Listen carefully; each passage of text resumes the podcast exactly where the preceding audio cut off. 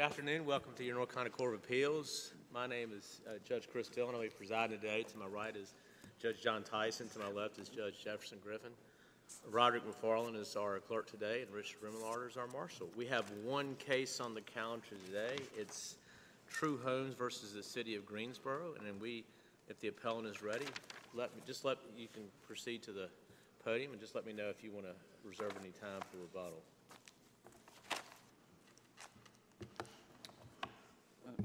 Thank you, Your Honor. We would reserve five minutes for rebuttal. Good afternoon, and may it please the court. My name is Steve Russell. I represent the defendant appellant, City of Greensboro, along with my colleagues. And I want to divide this part of my argument into two parts. And first, I want to address why Greensboro's capacity use fees were not prospective and therefore were not ultra vires. In the second part of my argument, I want to address the application of the 2017 amendment to Greensboro's capacity use fees. And, and for each part, I want to offer a framework that's faithful to the language of the controlling cases and the controlling statutes using the traditional rules of construction. And I think this will show that Greensboro always exercised authority that it possessed, that none of the challenged fees were ultra vires, and that the trial court erred by granting the plaintiff's motion for summary judgment instead of the city's motion. So, first, I want to address the fees collected before October 1st, 2017.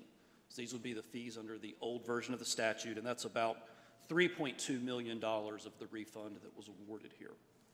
And the starting point is a case that this court has seen and dealt with many times, that's quality built homes. Uh, but we would submit that it's never been applied to facts like these, and really two unique facts, in that the evidence shows the fee was due after connection and after actual service at the properties. And we think these, are the fa- these facts are the reason why it certainly seemed that Judge Doughton recognized this is a case that would need to be heard before this court at some point. In Quality Built Homes, the Supreme Court struck down Carthage's impact fees. That was the name Carthage used. Before you do that, tell me what you mean by fees after service to the property. Is it still before, is it still due before any one drop of water is ever drawn? No, they're due after that. And we believe that is the critical distinction, that it's both on the water and the sewer side, the So evidence. once water's tapped, that first bill will be the amount of usage plus this fee? No, in Greensboro, the, the way this fee was structured, it was due at the point in time the meter was installed. That's at the end of construction. It's long after the property has been connected, meaning there's an activated lateral already But from, it still would be before the first drop of water is actually drawn through the meter. through the meter, but not through, not through the lateral, not up to the house. And on the sewer side, the evidence is that they would be connected early and that, that when sewer, But when water anything up was, to the meter is, is the city's responsibility, is that right? installing the meter is a step the city does, yes, Okay, so up to the meter, okay. yes. And is it a per lot, or is it due before the lot's even sold? It's due at the very end of all of that. So the lot's already been platted, there already are laterals installed, and already, as I, as I will uh, indicate, there's been usage there. It's at the very end of all of that process, unlike every other case. But there's not necessarily a house on the lot, is that correct? Now, There would have been a house on the lot at this point. And because- connected, Yes. It's at the, it's at the very end of construction that this fee would be due. not the subdivision construction, the actual construction of a physical improvement on the property? Yes, A sir. house, Yes, sir. okay. Because that's when the meter gets put in. The, the meter is at the very end of that process, yes, sir. That's, that's when essentially the volumetric billing process begins in Greensboro, is after that meter is installed. But that's, comes after the usage that I'm going to talk about and after the connection that occurs before this fee is due. Um, in, in Quality Built Homes, the Supreme Court struck down Carthage's impact fees for future services because they required a prospective charging authority that did not exist under the old version of the statute, which authorized fees for services furnished, not services to be furnished. And there's no dispute that fees that rely on that prospective charging authority are ultra vires under the old statute. As, as the Supreme Court said in Quality Built Homes, the plain language of the public enterprise, enterprise statutes clearly fails to empower the town to impose impact fees for future services. So to apply Quality Built Homes here, we have to determine what makes a fee prospective under that test. Prospective means in the future. So perspective to what? What is the, what's the event in the future that a prospective fee has to precede?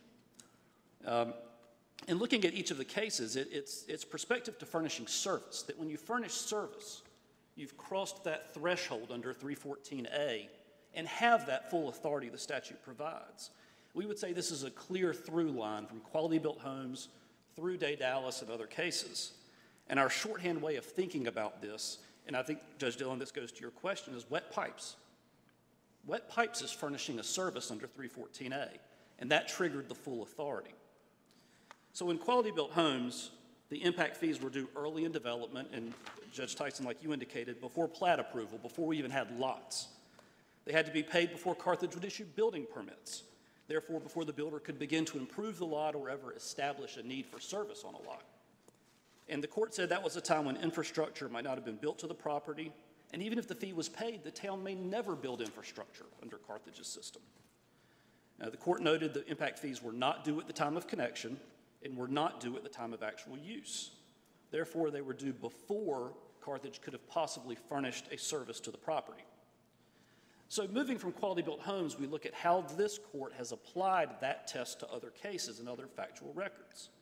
We'll start with Kidd Construction v. Greenville Utilities Commission from 2020. And I'll start with how this court characterized quality built homes. It said that the Supreme Court viewed the, the old statute that it did not empower Carthage to impose impact fees prior to any service being provided. And that picks right up on the through line. And as the court noted in Kidd Construction, the timing in Greenville meant that its capacity fees are imposed as a precondition to development approval, to the issuance of building permits, and to receiving service. And as argued by the builder in that case, it was also due before a connection was even made. So those fees were plainly prospective, applying that quality built homes test. And then the next case is Daedalus v. City of Charlotte from this court last year.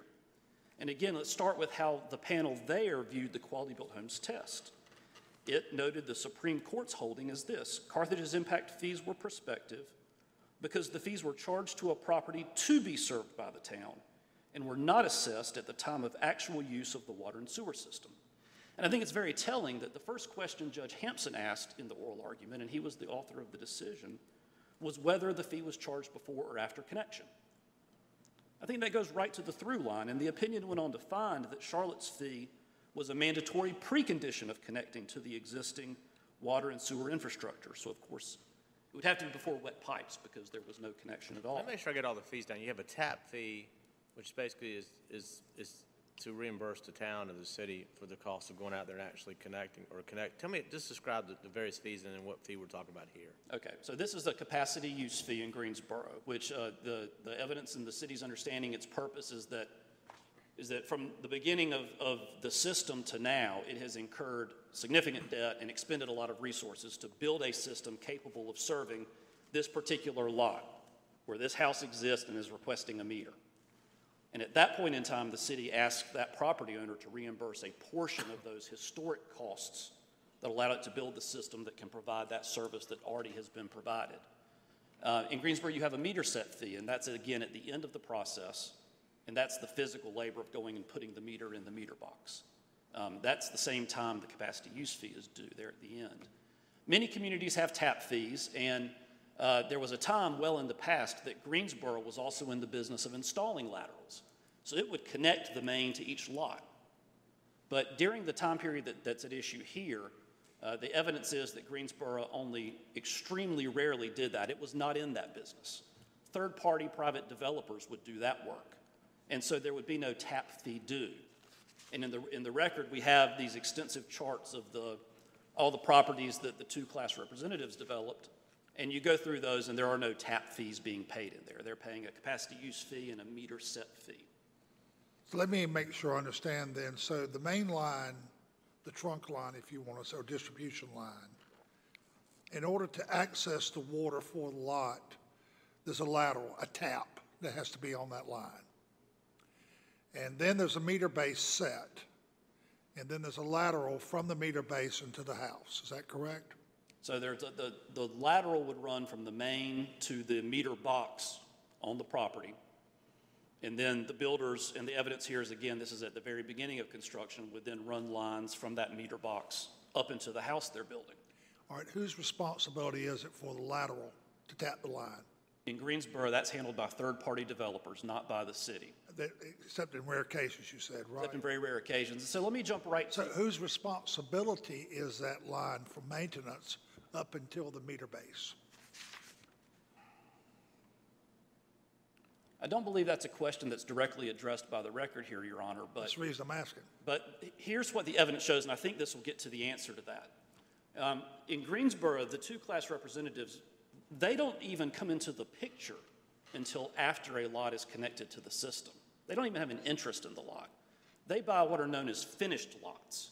A finished lot means it's platted, it's divided, it's platted, and there's the main, there's the lateral to the meter box, to the clean out on the sewer side, and the laterals are activated, so there's pressure up to the meter box. They come into the picture, and then they continue the rest of development after they've bought that, um, that finished lot. Is what you told me true also about the laterals to the sewer line?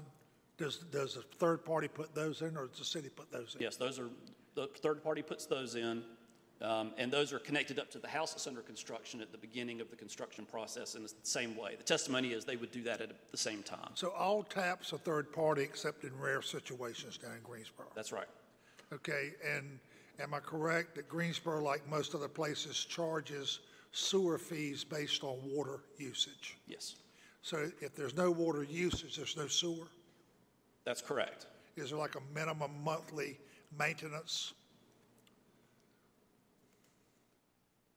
I'm actually thinking back to my water bill the last time I saw one. I think we do have a, I think we do have a minimum.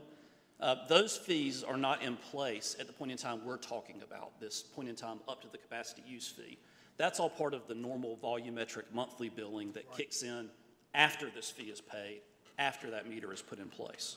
So, but you don't know who, who has the maintenance responsibility of the lateral from the main line up to the meter and meter base? I, I will tell Your Honor that based on the fact that we have a third-party developer handling all of that in the first instance before selling it to the class representatives, my, certainly my impression is that remains a non-city responsibility. Okay. That's consistent with the rest of the evidence we have here.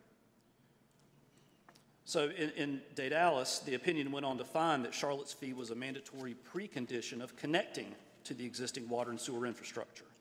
Once it was, once that fee in Charlotte was paid, Charlotte would then take steps to connect the property in four to six weeks. And that timing would seem to be fatal under quality built homes because that fee is plainly due before connection. But Charlotte tried to argue that they furnished a service in a different way when their fee was due, that they took administrative steps to reserve capacity in that four to six week period when there was no connection. But the court held that was insufficient, and that makes sense because reserving capacity is just paperwork. There's no water involved there. It's not an actual connection or actual use. So again, in Daedalus, the court followed this same through line from quality built homes. And in every other case that this court and the Supreme Court have looked at, that same fact pattern presents itself and when you look at connection and actual use. I'm not going to go through them all here, but pages 16 to 24 of the city's opening brief walks through the history of all of those cases. And we note two other important supports for this through line or this principle. And the first is Professor David Owens from the School of Government, who's been a longstanding valuable resource to this court. And his treatise begins on page 10 of the appendix to the city's brief. And he writes regarding public enterprise fees that the authority to impose them is contingent on the actual or planned provision of services, actual or planned in the future. And Professor Owens turns to quality built homes and notes that Carthage's fees failed that test because they were assessed regardless of a property owner's actual use of the systems or whether the town actually expanded the system. The other case that is important to consider is Ricks v. Town of Selma from this court in 1990. And that case explores when does a city cross that threshold under the statute that it begins furnishing a service. The property in Ricks was a mobile home park that was connected on the water side. It was not connected on the sewer side, but the sewer lines were right there and available to it. And the town charged an availability fee. And this is back before there was separate statutory authority for availability fees. So the court's looking at this question only under 160A 314A. Was making the line right there, ready to go, available, furnishing a service that granted the city the full authority? And the answer was yes. Um, and that's the closest case factually because there you have infrastructure built out, you have properties connected on the water side, although not on the sewer side. If Selma had that fee charging authority, then certainly Greensboro, where the record shows actual connection, and beyond actual connection shows actual use, would have that authority. So this does all come down to timing, and the undisputed facts show that Greensboro collected the fee at a different time. What do you, what I do, I'm just, just reading this, the, the, the Dallas case, and it just, it, do they, do you argue somewhere they get it sort of wrong? I'm just reading it, and it, and it seems to say that they're getting, they're getting caught up not so much when the fee's charged, but what the money's used for. And the money's used for like, it's, they, they have this language that they don't receive any concurrent service for this fee. It's just to go to provide service capacity for new development, blah, blah, blah, and it only, and, and, and, and they said, and they, so they get caught, I mean, I understand, I, I think we're, you're thinking you can charge any fee you want to for whatever purpose, as long as it's charged when the water is hooked up. So the money can go anywhere. It's just a fee, but, so they can charge any kind of fee for any purpose. They could go, they could say, we're gonna charge a fee for our police force, but it only applies once, it's, because it's just a fee that goes to the city. It could be used for any purpose. Um, and you think that's what, am I understanding, that you think that's what Quality Built Homes says, but it doesn't seem like the Dallas court thought that. They, they sort of, am I right about that? Do they seem to kind of misinterpret in your mind, or they misinterpret Kidd? Did I read that somewhere? I, I think there's a couple issues there. They do have, there is an issue with how they recite Kidd, and I can address that. And how they use the money, because they seem to be more caught up on how they, they use the money, it- even though you're getting the benefit of this ser, this, this infrastructure's already been built, the money's going for future stuff, and that seems, and the Dallas says that would be ultra vires. Maybe that's not a proper reading of quality, I don't know, but, I think am I reading the Dallas wrong? I, I- I think I would suggest two things on your reading of Daedalus, Your Honor. The first is they say that when the fee was due, no service was provided. And that's true because they weren't connected. So there's no way any service could be provided. And certainly nothing even approaching the, the RIC standard where it's ready to go. The city has all this additional work to do. So, so that's exactly right. There was no service provided. The other issue in Daedalus is one that's not present here, is there was an ordinance in that case that said that they had to use their user rates, which means their volumetric fees for debt service. And the court noted that in, as a way to, to defeat um, Charlotte's argument that, you know, hey, uh, these pre-connection fees are what we use for debt service. There was a, there was a specific ordinance that said, you know, no, this is another source for debt service. In terms of how uh, Dallas recites the facts in Kidd construction, um, the, the issue really is that, as I said, in Kidd construction, the court said that Greenville did not condition final plat approval, uh, the issuance of building permits, or actual service. Um, Strike that. Greenville's, Greenville did condition uh, plat approval, building permits, and actual service on the payment of the fee. Fee had to be paid first. In Daedalus, the court said that Greenville did not condition final plat approval and issuance of building permits upon the payment of fees. So it tried to distinguish, it, really changed the timing in Greenville, and timing is important here. So I think I would offer two things to the court, and the first is if you go back and look in Kidd construction at the briefing, here's what the builder in that case said to this court about timing in Greenville. Impact fees are required to be paid at the time of a developer's application for water and sewer service prior to any connection or service being rendered, pre-connection. And the builder went on there to say that the impact fees are imposed as a precondition to development approval, a precondition to the issuance of building permits, and a precondition to receiving service, and prior to any outlay of water or sewer infrastructure. That's at pages 343 and 345 of the Rule 9D supplement, where we have some excerpts from that briefing. So we've got Kidd Construction saying one thing that matches what the builder in Kidd Construction was telling this court. Daedalus saying something completely different about what happened in Kidd Construction. But the law gives us a tool to deal with that discrepancy, and that's Hummel v. Hummel. That's in re civil penalty. If this court is trying to understand what the facts were and what the law was in Kidd Construction, we look to Kidd Construction. And it says plainly that Greenville's fee there was a precondition for, for plat, permits, and actual use. It was in that early phase. Certainly was pre-connection, just like in Charlotte, it was pre-connection. One, one of the factors in Dallas was whether or not the capacity fees were segregated or merely deposited into the general fund. Can you tell us about the ones here? Yes. Uh, Greensboro's fees are deposited into the Public Enterprise Fund, so that would be, a general fund would be a way to describe that. Obviously, specific here to water sewer, not the, not the city of Greensboro's general fund. Uh, I think the point I would make, though, Your Honor, is that, um, you know, in Charlotte, they had that ordinance that was about directing how the money was used, and we don't have that here. And there's not been any law identified that would say whether a fee is prospective or not, or whether it's ultra vires or not, turns on whether it's segregated after received. There's been no authority cited to the court for that proposition. The Dallas also talks about imposition of fees prior to receipt of services, Yes, sir. which seems to me to be a volumetric test, that if you're not using it, you don't pay for it. You want to explain that? I think I would suggest to Your Honor that it's not a, it's not a volumetric test because in Greensboro, the evidence is there was water provided without any use fee at all. How can you use something you're not using? Well, I, I, I think you can use it without having volumetric charges for it, and that's what the evidence in Greensboro actually shows. In Charlotte, they weren't connected at all, so there could never have been any use. There could never have been a wet pipe. But uh, again, the fact that it's there on, quote, the city side of the meter, the fact that you got pressure coming up to the meter, but you don't have any usage coming out of the other side, it, it, I'm having a hard time to separate receipt of services as opposed to receipt of the product of the services. And I guess that's, you might want to address that. Well, first, I would say that in, starting with quality built homes, we see a concern for connection being a critical factor. And here we have connection. It's to the meter box, it's to the clean out, it's activated. Um, and I would point the court to There's Rick's. water to the meter. Yes, sir. And I'd point the court to Rick's, where in Rick's, even just availability is furnishing a service, much less connection onto the lot.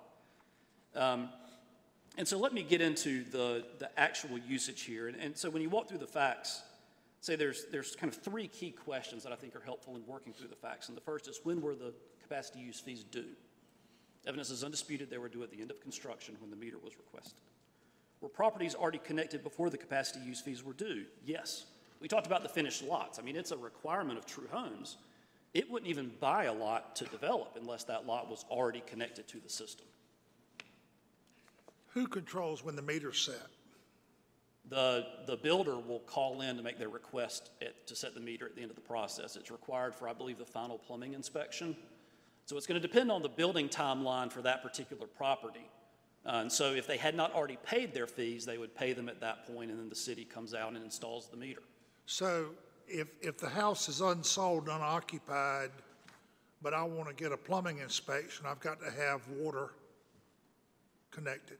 Yes, in Greensboro, you have to have the water, you have to have the water connection. And the fee would be due at that time? It would be due at that time. And at that point, that house would be using this system or able to use the system that the city had built up to provide service ultimately to that property. Now, there's language in some of these cases that suggests it matters what the money is used for, but I, I'm, I'm looking at the language of the statute. It says the city may establish or revise from time to time a schedule of rents.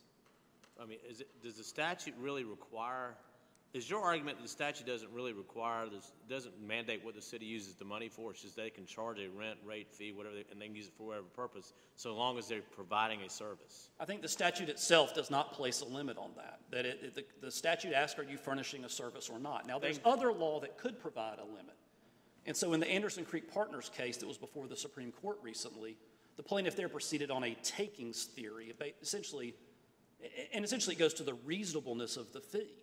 So there certainly are other avenues that if a city is being abusive in how it calculates a fee, that, that plaintiffs have theories that are alive in the courts. But you're saying it's not necessarily wrong just to stick it in your general fund and say, you know, we've been paying all this money for 200 years building a water system, and so that would just be a different argument. Yeah, It doesn't necessarily have to go to reimbursement for some present cost or whatever for a sentence, because there's, There's been no law cited and no law that we're aware of that would track one-to-one under 314A. so you're saying the whole problem with quality, the, the Supreme Court had was just the, the timing of it. There's just no authority to ch- charge any kind of fee for, before the service is actually provided. So once it's provided, you can charge a fee, and some of it can just go to the general fund, and that's okay. I, I- I think that's the very nature of words like prospective and contemporaneous that the court was using. Those are timing words, and so I do think timing is the essence of the test, and Ricks makes the same point, I think. Am I that correct that no public utilities are subject to uh, fees or rates by the Utilities Commission? I believe that's correct, Your Honor. So how do you, I mean, how do you challenge the, the amount of the fee or the amount of the rate for municipal water or munis- municipal utility systems? Well, in, in Dallas, the You vote out plaintiff, the city council and bring somebody else in? Is that the way you do it? well, there certainly is, there- there's political recourse in any town, and as, as you know, builders can be very active members of the community. Um, in Dallas, the plaintiff advanced a reasonableness challenge that wasn't addressed in that case because of how the court resolved it. And like I said, in Anderson Creek Partners right now, we're seeing a takings kind of challenge playing out on that. So there are those limits. Um, I want to refer the court to, to two things. One is there's a discussion in the brief that I don't have time for right now as to jumpers. Jumpers are So, really. so is it, is it the fee, the timing of when it's due, or the amount that you're charging, or both? I don't think, I don't think under the pure 314A question amount is relevant. I think the question is timing. And was it charged before connection, before use, or after connection, after use? Here we have connection plainly, and we have use through jumpers. And jumpers are essentially, they can plug into that meter box where there's no meter right now and use water during construction. The evidence is that True Homes, that was basically its practice, that it did that, and that it's common all over Greensboro for builders to do And that. they're not charged based on the amount They're you not, use. they're not charged volumetrically at all. And when they use that water up in the home, then it's returning through the sewer line to the sewer lateral. So you have flow, wet pipes both ways. I'll give you an extra minute if you want. Is that prior to the setting of the meter, the Yes, sir. jumpers? That's all prior. So that's just in the meter base and not prior to the setting of the meter? The jumper is what allows you to use that water even when the meter's not in there. Although I would contend that connection itself is furnishing the service. I want to talk briefly about the second argument, and I'll try to do it very briefly, on the 2017 amendment, and this addresses, uh, affects about $2.2 million, excuse me, about $2 million of the refund ordered. And the question before the court there is really, how do you harmonize these two parts of the amendment? The one part that changed 314A to give that to be furnished, that prospective authority, and the other part that said within nine months from now, you've got to conform to a new system, a system development fee system.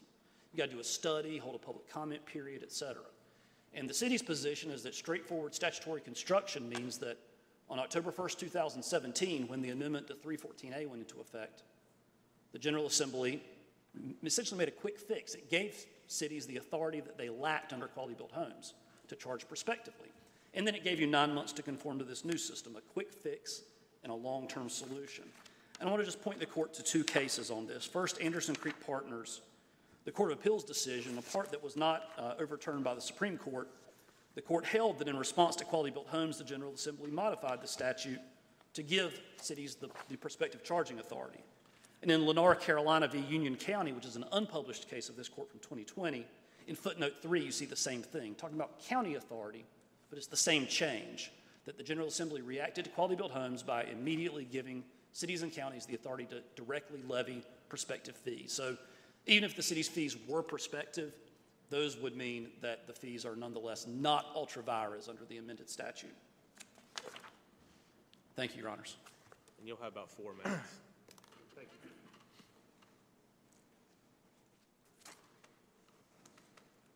We'll hear from the city, from the, from the appellee, True Homes. May it please the court, my name is Jim DeMay, and along with my co-counsel, I represent the plaintiff appellees True Homes LLC and DR Horton individually and on behalf of the certified class. And for the reasons discussed in our brief, and that I'll address here this afternoon, the trial court was correct in granting summary judgment for the plaintiffs in the class, and this court should affirm. With respect to the statutory authority argument, I- I want to back up and focus my argument on three things. First of all, and Judge Dillon, this goes to some of the questions that you had, I want to talk about what impact fees are and their purpose to recover growth-related capital costs, which is something that I think has gotten lost in this discussion about timing. Number two, I want to talk about the water and sewer impact fee case law that controls the analysis in this case, specifically Quality Built Homes, Anderson Creek, Kidd Construction, and Dallas.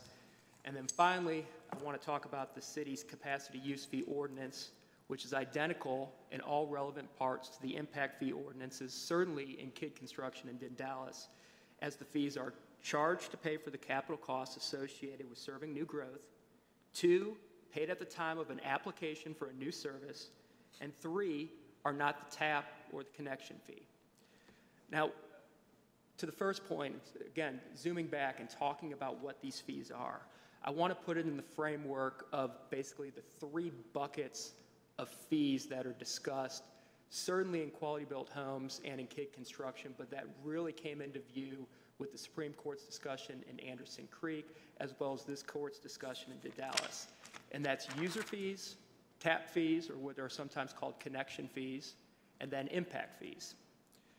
User fees, those are the fees, of course, that the customers get each month for their volume, volumetric usage. That's, that's a service. You're, you're providing water, you're having wastewater being returned. That's a service furnished. The user fee pays for that.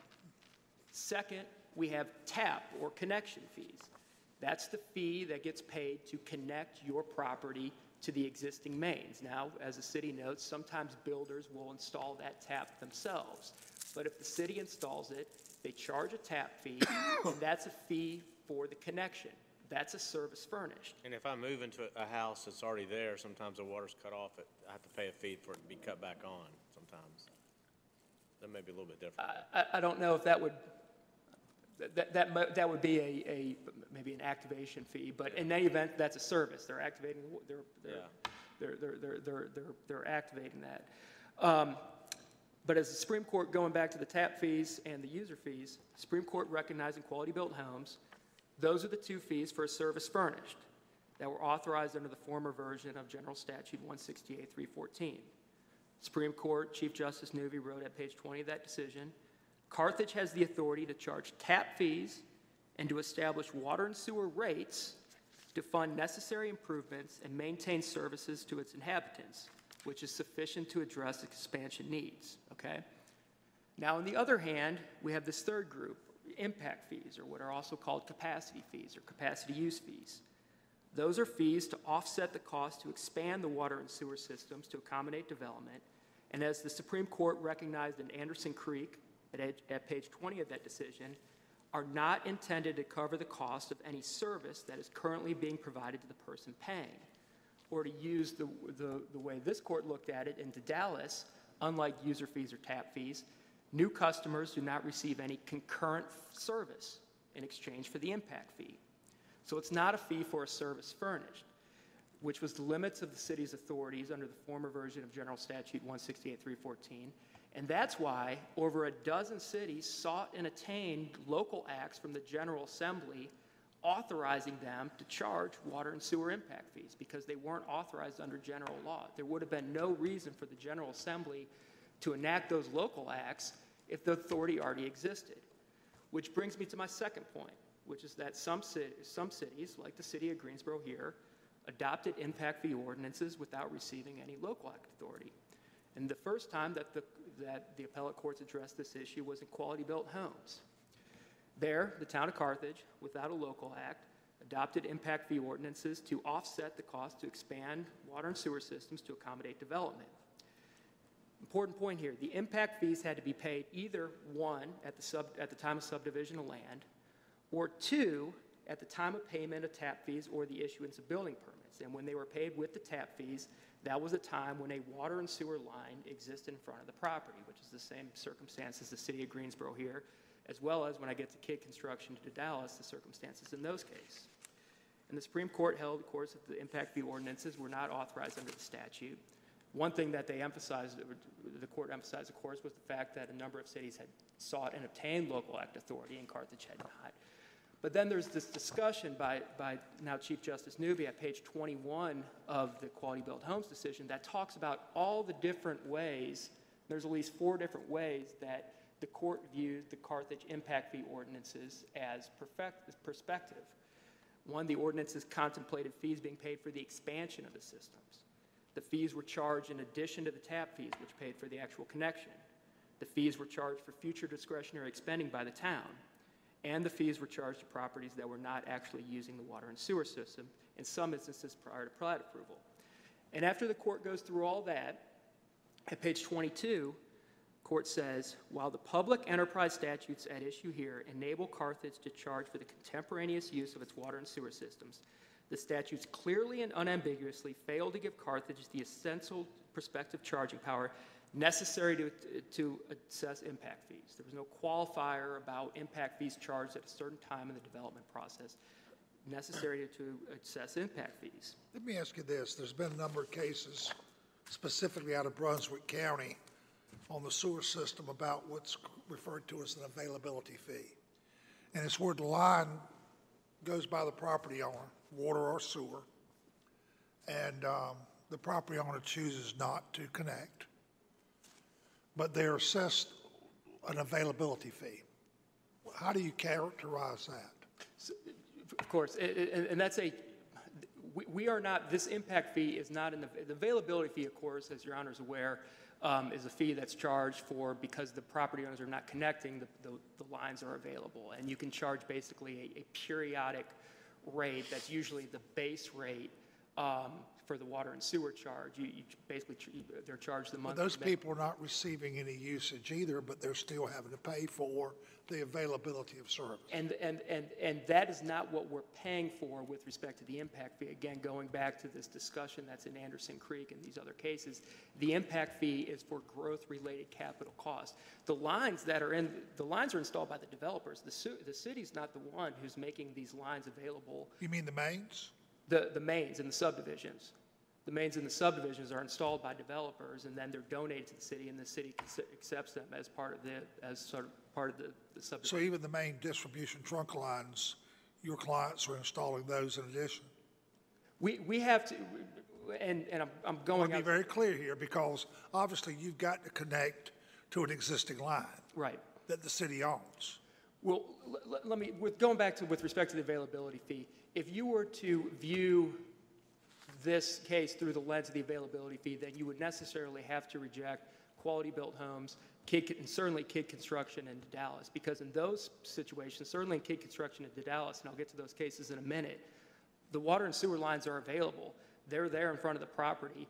The builder calls it an application um, for, for the, you know, the, the lines to be activated or the meter to be activated, and, and then it happens. Um, So this is not an availability fee charge that we're dealing with in this case. Again, this is an impact fee, which relates to the entire purpose of the fees, that they're these growth-related capital costs. Does it make a difference if it's for prospective cost or as opposed to cost incurred?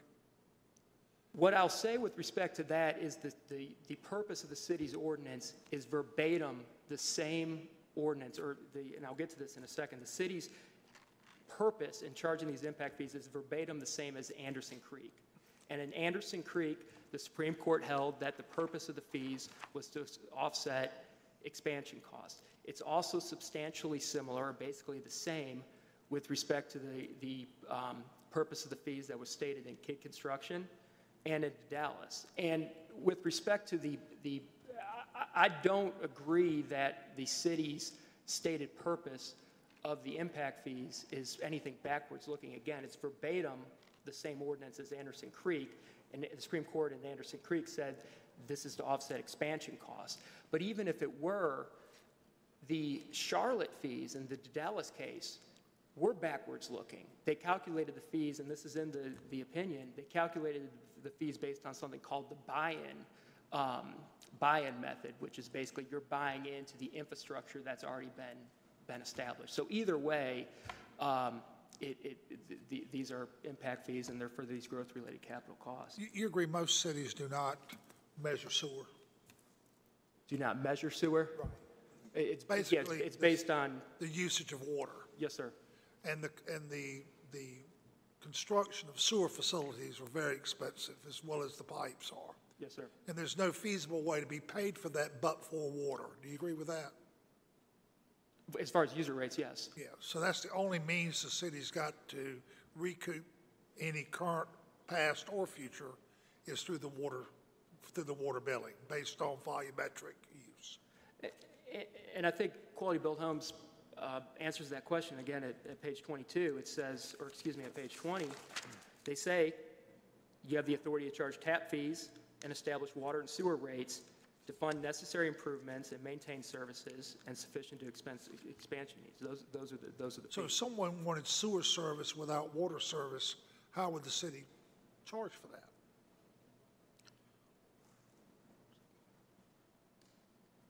I don't know if it would be um, any different if they, uh, uh, I'm sorry, Your Honor, maybe I'm not understanding the, the question. If they wanted. If a homeowner wanted, had a well, met, met out all the requirements for a well, and they said, I don't need water, I just want sewer. I don't know the answer to that, and I'm not sure if the record reflects that, but based on the, um, and I'll get to this I in a guess my point is you can't separate them. I- You can't separate the water usage from the sewer uses because it's the water usage that's the only basis to recoup for sewer. You That's can't correct. independently have one without the other. I, I don't know how the city would meter separately for sewer. I don't, I don't know the, the answer to that. But, but the point with respect to the capacity use fees for, in order to receive these services, in order to have an approved application for service in either event, you have to pay the capacity use fees, and I'll get to that in a moment. Um, so again, just very quickly, why is it not an availability fee? And what differentiates this from a valid availability fee? Because we're not paying for the availability of the mains, number one. We're paying for these growth-related expansion costs. And again, if you were to view this through an availability fee lens, and availability fees are paid for operational cost. I mean, that's, that's in, that's in RIGS. It's for operational cost. It's not for these expansion costs, and that's what separates them. If you were to put them together, again, you would have to overrule Quality Built Homes to Daedalus and Kidd because it's, it's, you know, the, the lines were existing in those cases too. Well, your friend's saying that he doesn't segregate his funds, that it's not put into a fund just for future, it's in, it goes into a general utility fund.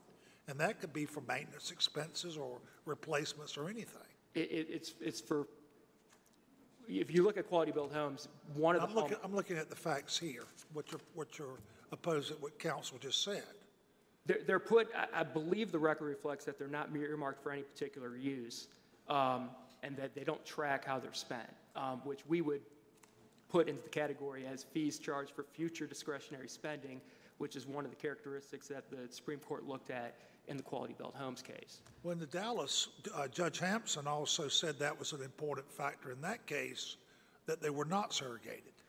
So if they're surrogated for future development, that's easy. That's an easy one. But if they're just dumped into a general fund where the city can use them for repairs, maintenance, replacements, expansions, whatever, then that's a harder, that's a harder lens to track. Two things I want to say in response to that, Judge Tyson. Number one, um, the ordinance that's at issue here, and I'll get to that in a minute, is the same language verbatim as the ordinance of Harnett County and Anderson Creek. And in Anderson Creek, again, and I- I'll just make sure I've cited the right page, I believe it's, um, Well, the language of the ordinance is at page four and five of the Anderson Creek decision, and then later, I believe at eight- page 20, the Supreme Court gives a discussion. It's verbatim the same language, and the Supreme Court held in that case that that ordinance was designed to offset expansion-related costs. Okay, so that's number one. Number two, going back to Daedalus, what the holding of Daedalus was, um, is that the fees were charged to pay the capital costs associated with serving new growth, going back to the purpose of the ordinance. Two, paid at the time of application for a new service. And three, were not the tap or the connection fee. And then the city of Charlotte made this additional argument about, well, we use these fees to pay debt service. And then after that holding, this court went on to say, well, you don't actually do that because your user rates are used to pay debt service because that's what your user rate ordinance is. But the, the important piece of the Daedalus is those three steps where they, they analogized it to, to the fees at issue in Cape Construction.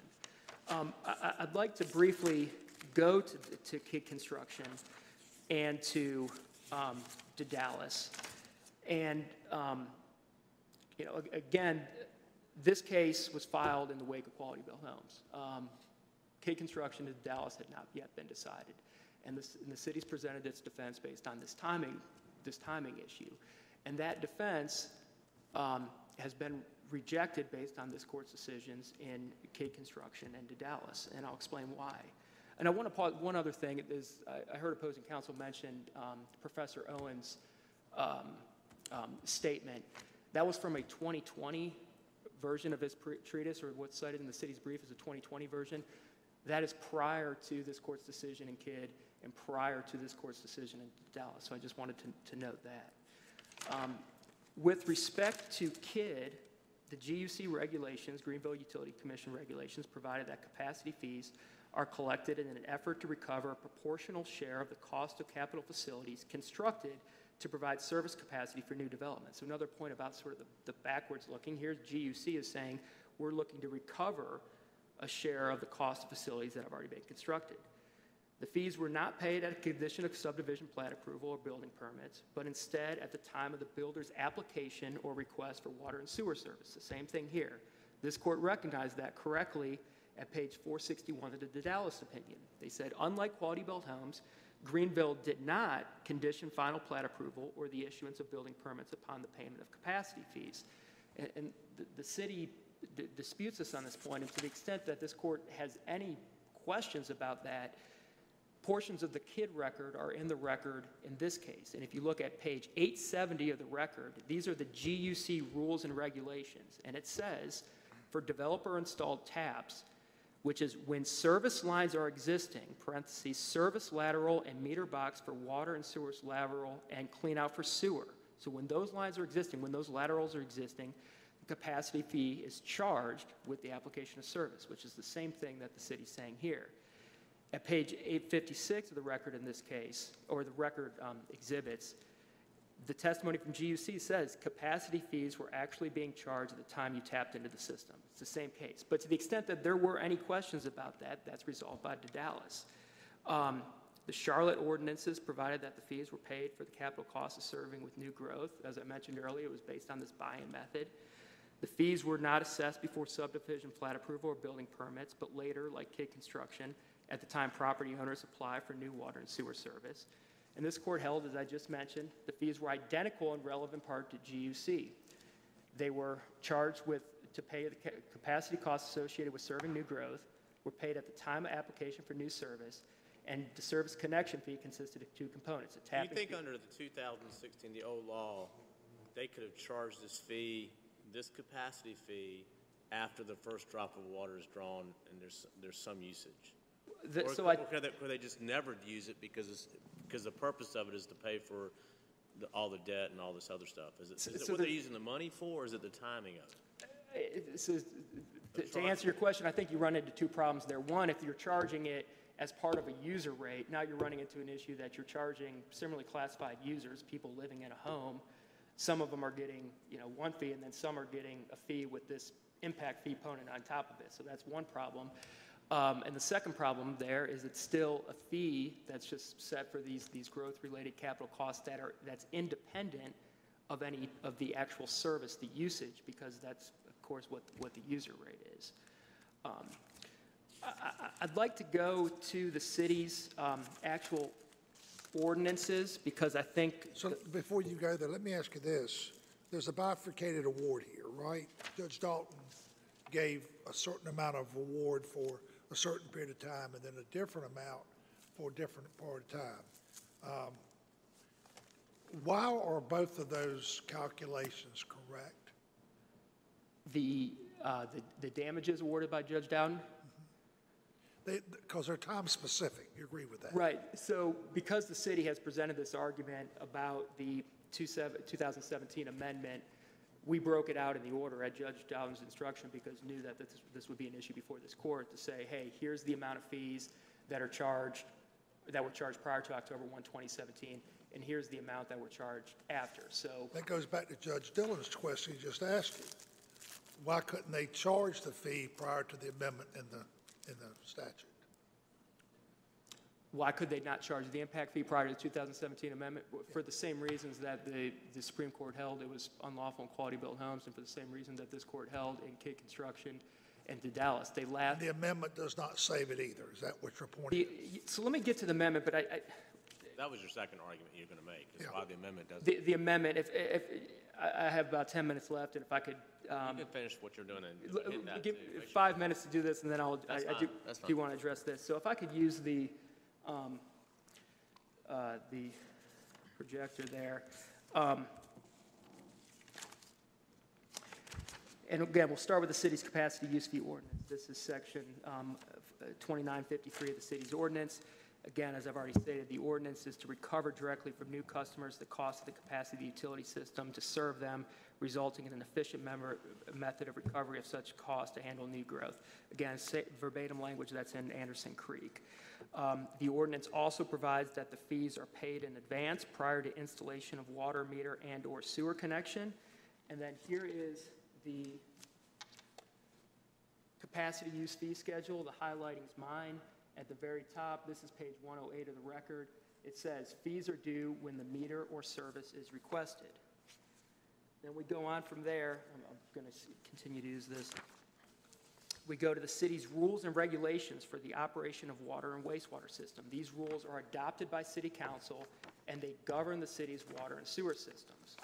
And here is, at page 112 of the record, and this is section C1, application connection.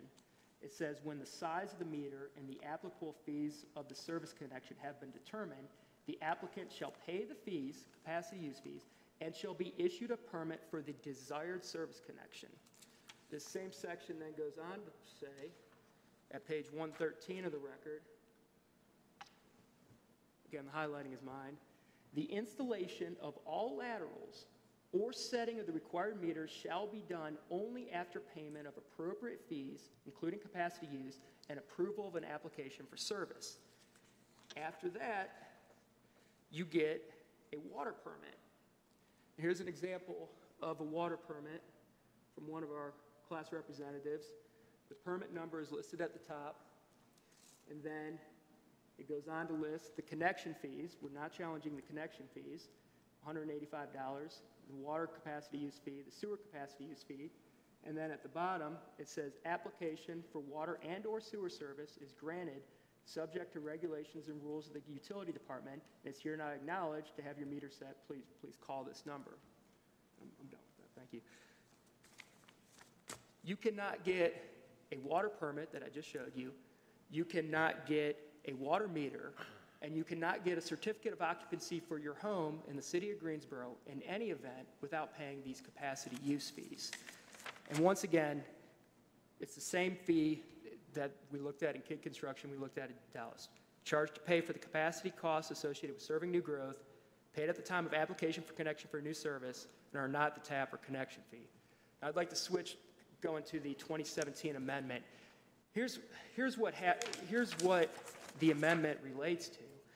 Quality Built Homes was decided in 2016. It says city can't, cities can't charge impact fees.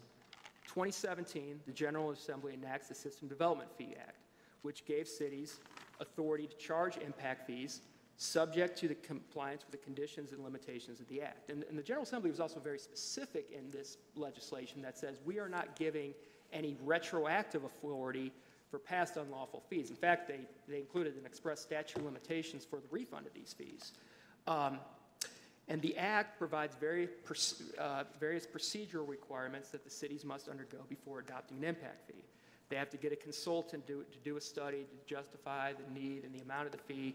The study has to be published on the city's website for comment, and then the city holds a public hearing and can adopt the fee. All these things need to occur before they can adopt what the legislation is calls a system development fee or, or an impact fee. To do that, the General Assembly did two things. Number one, they amended 160A-314A to provide the to-be furnished power, which is the, the, the phrase that was, that, that was missing from the statute that didn't authorize impact fees. And then they adopted the new Chapter 162A, Article 8, um, which is also incorporated into 160A-314 at 160A-314 subsection G. Now, there was a issue that the General Assembly needed to deal with in the sense that some cities, as I already mentioned, received local act authority. Uh, Over a dozen of them had received local act authority, already authorizing them to charge impact fees. In addition, some forms of local government, like county water and sewer districts, which is what's at issue in Anderson Creek, that's why those local governments had authority predating the statute to charge impact fees. County water and sewer districts, um, sanitary waste districts, and some other uh, legislative or um, local government creatures under 162A had this special authority. So the General Assembly gave them basically a nine-month grace period in which to, they could continue to charge their old fees, but they had to go through these steps, these procedural requirements to adopt a system development fee prior to, I believe, uh, July 1 of 2018. And that nine-month window is codified at 162A 203B, which says a system development fee, impact fee, adopted by a local governmental unit under any lawful authority other than this article, such as a local act or a provision of Chapter 162A if you're county water and sewer district, and in effect on October 1, 2017, shall be conformed to the requirements of this article not later than July 1 of 2018. So, in order to be saved by this new legislation, the impact fee, number one, had to be adopted by a local government under some other lawful authority other than this article, such as a local bill, Which Greensboro is not. which, which Greensboro never got a local. Okay, so, so Okay. they, so then they had to comply with eight A or whatever, so, And, and the system development fee had to be effective on October 1. The city of Greensboro didn't have a So local, there was no grace period, is what you're saying. there's no great, there- they- they could have done this before July 1, 2018. They could have immediately did their study, and, you know, that takes time, but they, they could have theoretically got so it you're done. saying you, a city doesn't have the authority, a city that has not gotten the special local act, a city otherwise still cannot charge impact fee until they jump through other hoops. Which, exactly, in which they did effective July 1, 2018. We're not, we're not challenging those system development fees that were charged after July 1, 2018. And if you look at Kidd, and if you look at the Daedalus, So Greensboro's not allowed to get even the 2017 fees because even though the statute was in place, they hadn't jumped through the hoops to get. Those that's are- your- That's your argument. e- e- exactly, Your Honor, the, the- the statute is very clear. You So have what to, was the hoop they didn't jump through? That the they, they have to get a consultant to do a study to analyze the water and sewer systems to, you know, to demonstrate the need for the fees. That study then has to be posted on the city's website, I believe, for a period of 45 days. After that, they hold a public hearing on the study, consider adoption of the fee. And the city did all And where, and where's that in the statute? That is, it's all through Chapter 162A, Article Okay. 8. That's, tho- there's a of litany of procedural requirements there.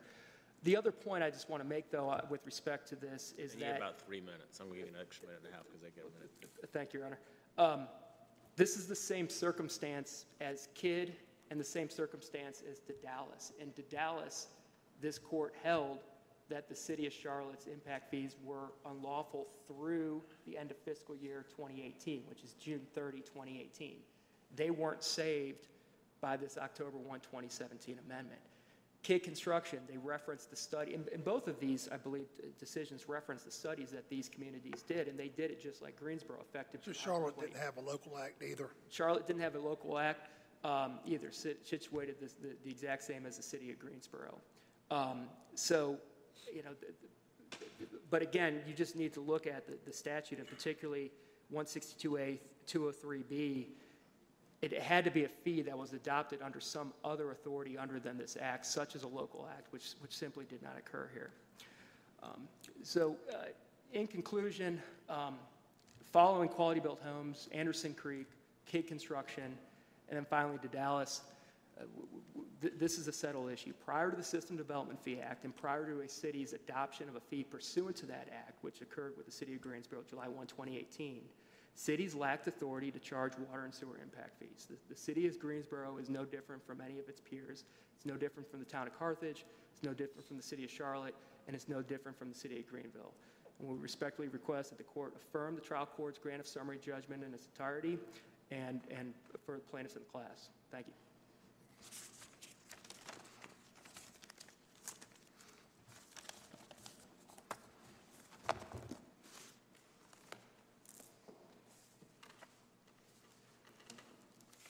Yeah, about four minutes. You- You can go a minute and a half over. Thank you, Your Honor. Um, Let me, let me start with the 2017 amendment, um, and in particular, 162A-203B, that's the grace period. And I, I just want to make clear, and if you look at the statute, you'll see this, it doesn't talk about local acts at all. That's, it's pure speculation that the General Assembly in 203B said this grace period only applies to someone with a local act. That's unmoored from any principle of statutory construction because at the exact So same without the local act, what authority that would distinguish Greensboro from Charlotte did you have? So the authority was in the amendment to Section 160A 314A, effective October 1, 2017, when the General Assembly added the magic language. Now, I will concede that in the Charlotte decision, we don't see this issue about what was the effect of the 2017 legislation. It appears to me, as a reader, that Charlotte didn't raise that. And I don't know why they didn't raise that. But Greensboro's authority is not limited by what arguments Charlotte chose to advance Had or not in its followed the requirements of the statute in doing the study and having the public hearing in order to establish that, that viability? Absolutely. The statute says that you have, the, the grace period ends on July 1, 2018. That's when you need to be converted to the new system. And Greensboro absolutely did that, and there is no dispute on that point. And that's in the record. Yes, sir. Um, I want to address a few other issues, and I think the first one is that no court, Hang on, let me, just- so, so as long as, you're saying as long as Greensboro did what they were supposed to do by July 2018, they could retroactively charge back to 2017, the effective date of the amendment? no, I mean, there's nothing retroactive about the way we view it. What we would say is that on October 1, 2017, the, the patch or the, the fix went into effect, the reaction to quality-built homes, and that's how this court described it in Anderson Creek Partners. then and- Greensboro, and right then and there, before they did anything, had the ability? So we had the prospective authority then because the General Assembly fixed the problem. But the General Assembly said, we're going to fix the problem now, but within nine months, we've got a longer-term solution. And that's the world we all operate under today. But you've got nine months to get from where you are now to And there. If you didn't do it, then you, you, you, you stopped having the authority by July 1st, 2008. Absolutely. 162A would say you could not do that anymore after So July that's how 1st, you construe that. 2018. Okay, That, that just makes sure I'm understand the difference. You're- Yep. Okay, I got you. Um, but, but you, you agree there was no local act authority? I agree with that. You needed a local act to charge a prospective fee before the amendment. But that just goes back to the issue that Greensboro's fee was not prospective, because we don't see any case characterizing as prospective a fee that's only charged after connection and after actual use. And that goes back to Kidd Construction and Daedalus, and, and there's a reference that the fee was due at application timing. But again, just look at both of those cases. In Kidd Construction, that the builder was saying this is before connection. And in Daedalus, the court said squarely, and I think the decision really turned on the fact that it was before connection. That was Charlotte's whole argument about the paperwork. We're doing the paperwork. Therefore, we furnished a service. And the court said, no, paperwork's not enough. Um, I, I want to make the point that no court has ever said that any fee of this broad type, and you see them broadly called impact fee, they have other names. No court's ever said this class of fee is necessarily ultra vires at any time. I mean, if that was the case under constitutional avoidance, Anderson Creek Partners would never go down the takings path. But we're looking at all these other ways that, that are getting at these fees. Uh, there is You no agree blanket that prohibition. Any city or county in North Carolina has only those powers delegated by the charter? Uh, they have the pow- And if you didn't have it in the charter, you don't have it. They have the powers delegated by statutes, and then the statutes essentially bootstrap in, I think, what's in your charter as well. Yes, sir. So you don't have the implied power to do it. You know, there's, there are statutes about the, the broad reading of some of these municipal authorities to carry out any purpose. I don't know that there's one that is directly on point here, one way or another. Um, but you're not relying on any type of implied authority, are you? No, sir. And, and I would say if you look at 314A, you know, it's not limited to only volumetric charges. It says rents, rates, fees, charges, and penalties. I think the, the General Assembly before and now gives municipalities a lot of flexibility in how they structure those fees. And, and the last point I want to make, and this goes to the rules and regulations document, is it really is striking here that it's like the plaintiffs are arguing this case almost like they are the appellant. And they're trying to poke holes in all of these facts, and they're construing all of these documents in their favor. But this was an award of summary judgment to the plaintiffs, and so all that evidence is construed in the city's favor, both below and on appeal here. And we would suggest that um, under that manner of review, uh, certainly summary judgment was inappropriately entered for the plaintiffs. But we believe the better view of the evidence when it's all considered is that um, these fees were not ultra vires and the trial court should be reversed entirely. One other question, do you take issue with the way that Judge Dalton bifurcated the award? No, sir, not in terms of the Does it rise or fall as one? Yeah, uh, no, it does not rise or fall as one. my I mean, We would, we would say that, that even if the fee is ultra vires on that first part, it was saved by the legislation in the second part. Which is the October 1st, 2007. That's exactly right. So the 3.2 and the 2.0 can be decided separately. There are separate issues. Thank you. Thank you very much. We will take it under advisement. We will uh, just sit in recess. We're going to have a special ceremonial section here, so we'll give you all a few minutes to wrap up, and we'll do that, so we'll just sit in recess for a few minutes.